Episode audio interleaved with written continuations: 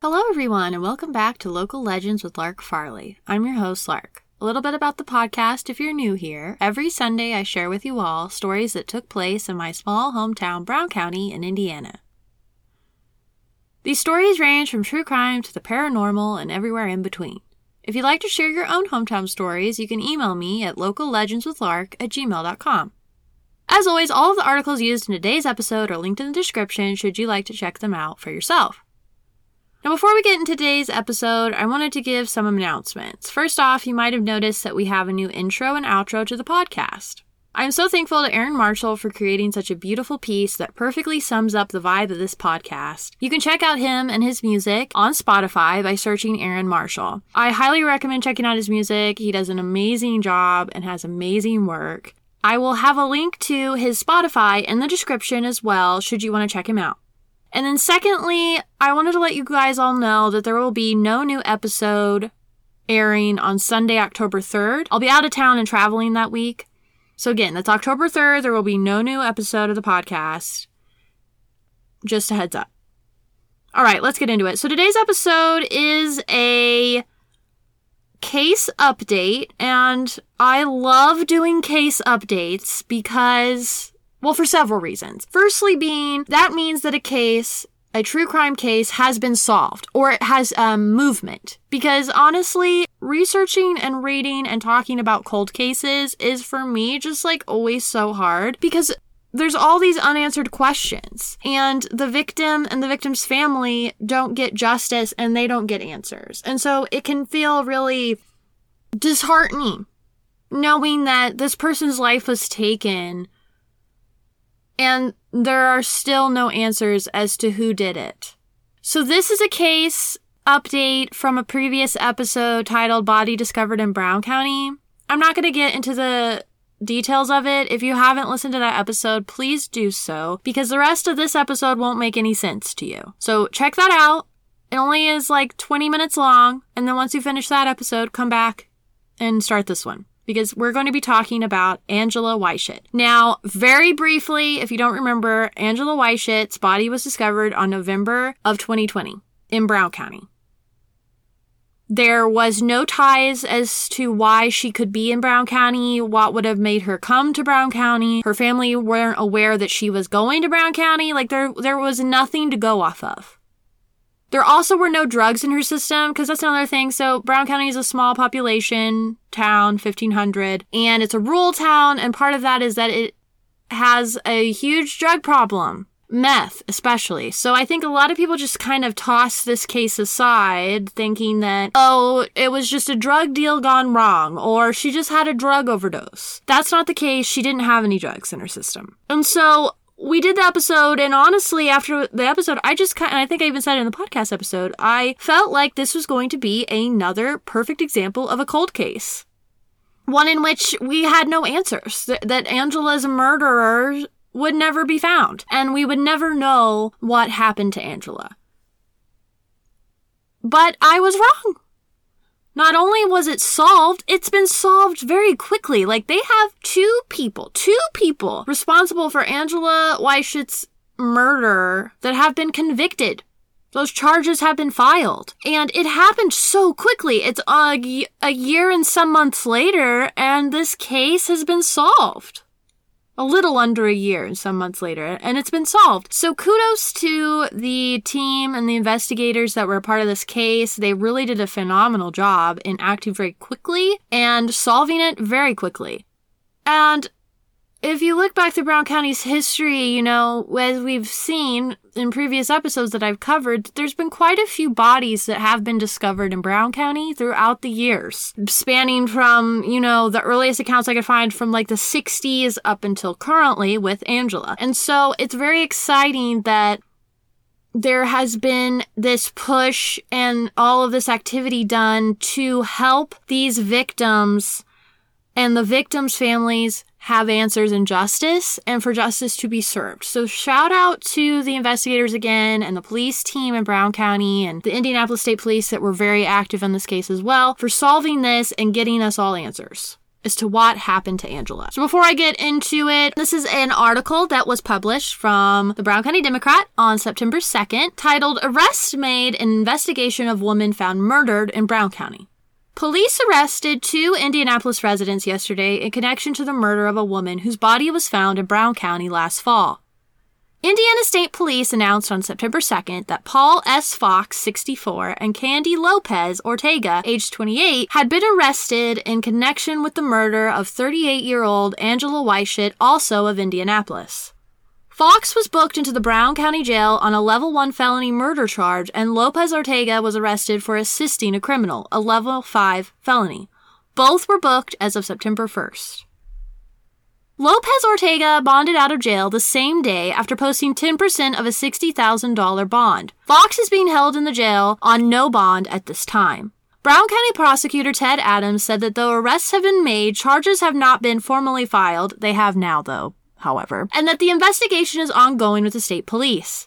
Weishitz's body was discovered by a deer hunter under a bridge near the intersection of Bell and Bee Blossom Roads on November twenty-first, twenty twenty. Detectives Tim Cummins and Ian Matthews from Indiana State Police Bloomington Post, along with the troops and the I S P SWAT team, served search warrants in Indianapolis on September first. That investigation led to the arrests and pending charges for Fox and Lopez Ortega. The Indiana State Police was assisted by the Brown County Sheriff's Department, Brown County Prosecutor's Office, and the Indianapolis Metro Police Department, Homicide Division.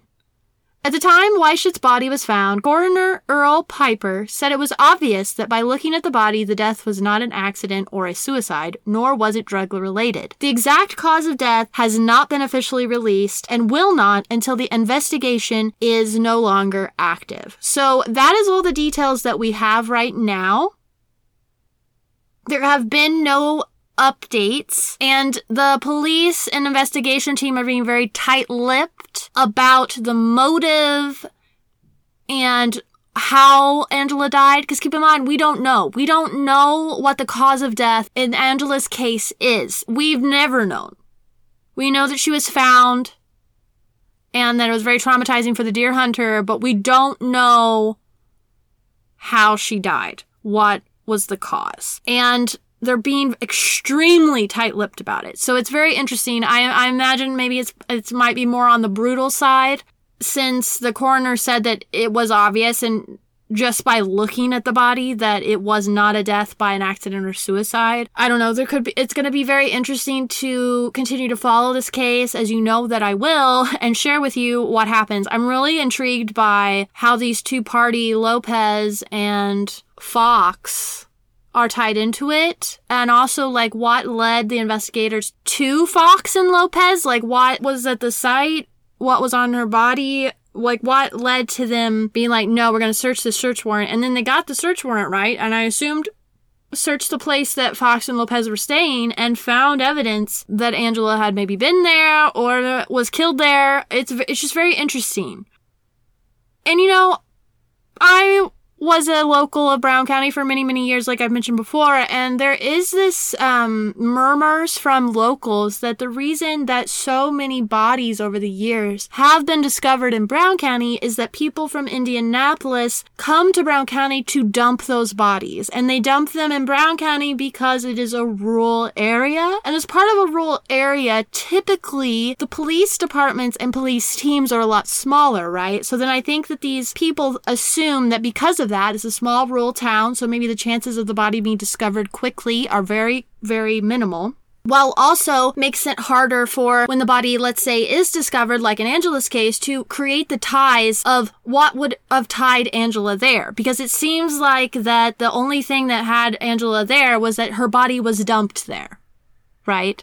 And so I think a lot of people just assume that because of Brown County's small, Brown County's rural, Brown County's police and task forces are also small, that then they're going to have a lot of harder time solving these cases. But what we're seeing is that's not the case. Uh, Brown County police department has done a really good job recently, in the recent years, of being very proactive and very active in working with other departments that are much bigger than themselves, right? So like the Indiana State Police, like that is a that is the state police for the state, right? And they have a lot of resources and a lot of, you know, departments under them that they have a lot of access to that maybe Brown County Police Department wouldn't. And so it's really great that the Brown County Police Department is being so proactive and working with people outside of themselves to get these cases solved and to get these criminals behind bars and the victims, like I said, families, uh, some justice here. And so I will keep you all updated as the story grows. I just wanted to quickly do this episode because this literally just broke a few days ago. And so I'm sure within the next month or two, once they kind of like formally get all these uh, th- motions filed and the trial set, that will be very interesting to see what happens. To see, I assume that the trial will take place in Brown County, as that was where Angela's body was discovered, and typically in that type of instance, it would be under Brown County's jurisdiction. So I'll be very interested to see how that'll goes, what is said, the, the story, right? Like, I'm very interested in the story of the who's and the how's and the why's, and we are almost going to be able to get there. And this is something that I did not, like I said, think I would ever be able to share with you. I did not think in my lifetime that this case would be solved. I just assumed it would be like many, many other victim stories in Brown County, bodies discovered, and they have no idea. So I am so...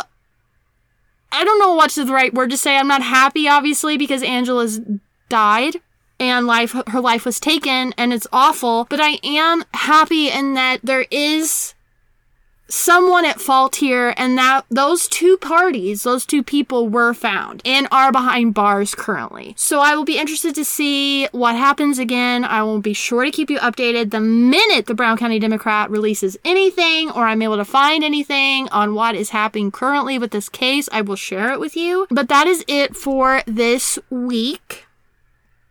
Next week's episode will be the first episode in the Bigfoot series, which if you're new here, and you might not know that I am obsessed with Bigfoot, my favorite cryptid. Do I believe in Bigfoot? No, but I love Bigfoot lore. I love Bigfoot stories. And lo and behold, Brown County pulled through for your girl and has quite... the plethora of Bigfoot stories. So I'm going to be sharing those with you. So I'm going to do a two-part series, much like I did the U F O sighting series. This is the Bigfoot series. Will be two parts. First part's going to be stories and articles I was able to find from the Brown County Democrat. So these were actually published in the newspaper, you all.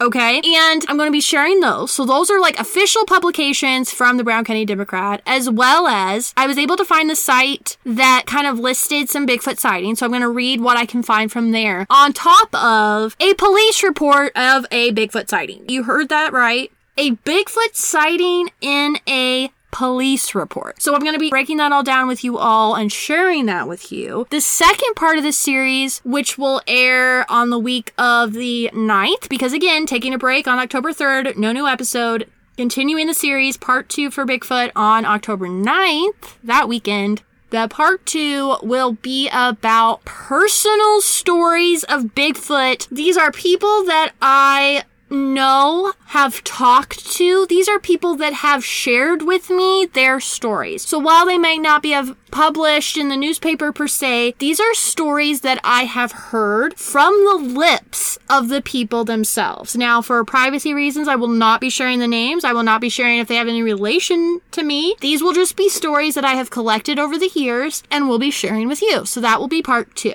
In the meantime, you know, stay safe, stay hydrated, and I will talk to y'all next week. Bye!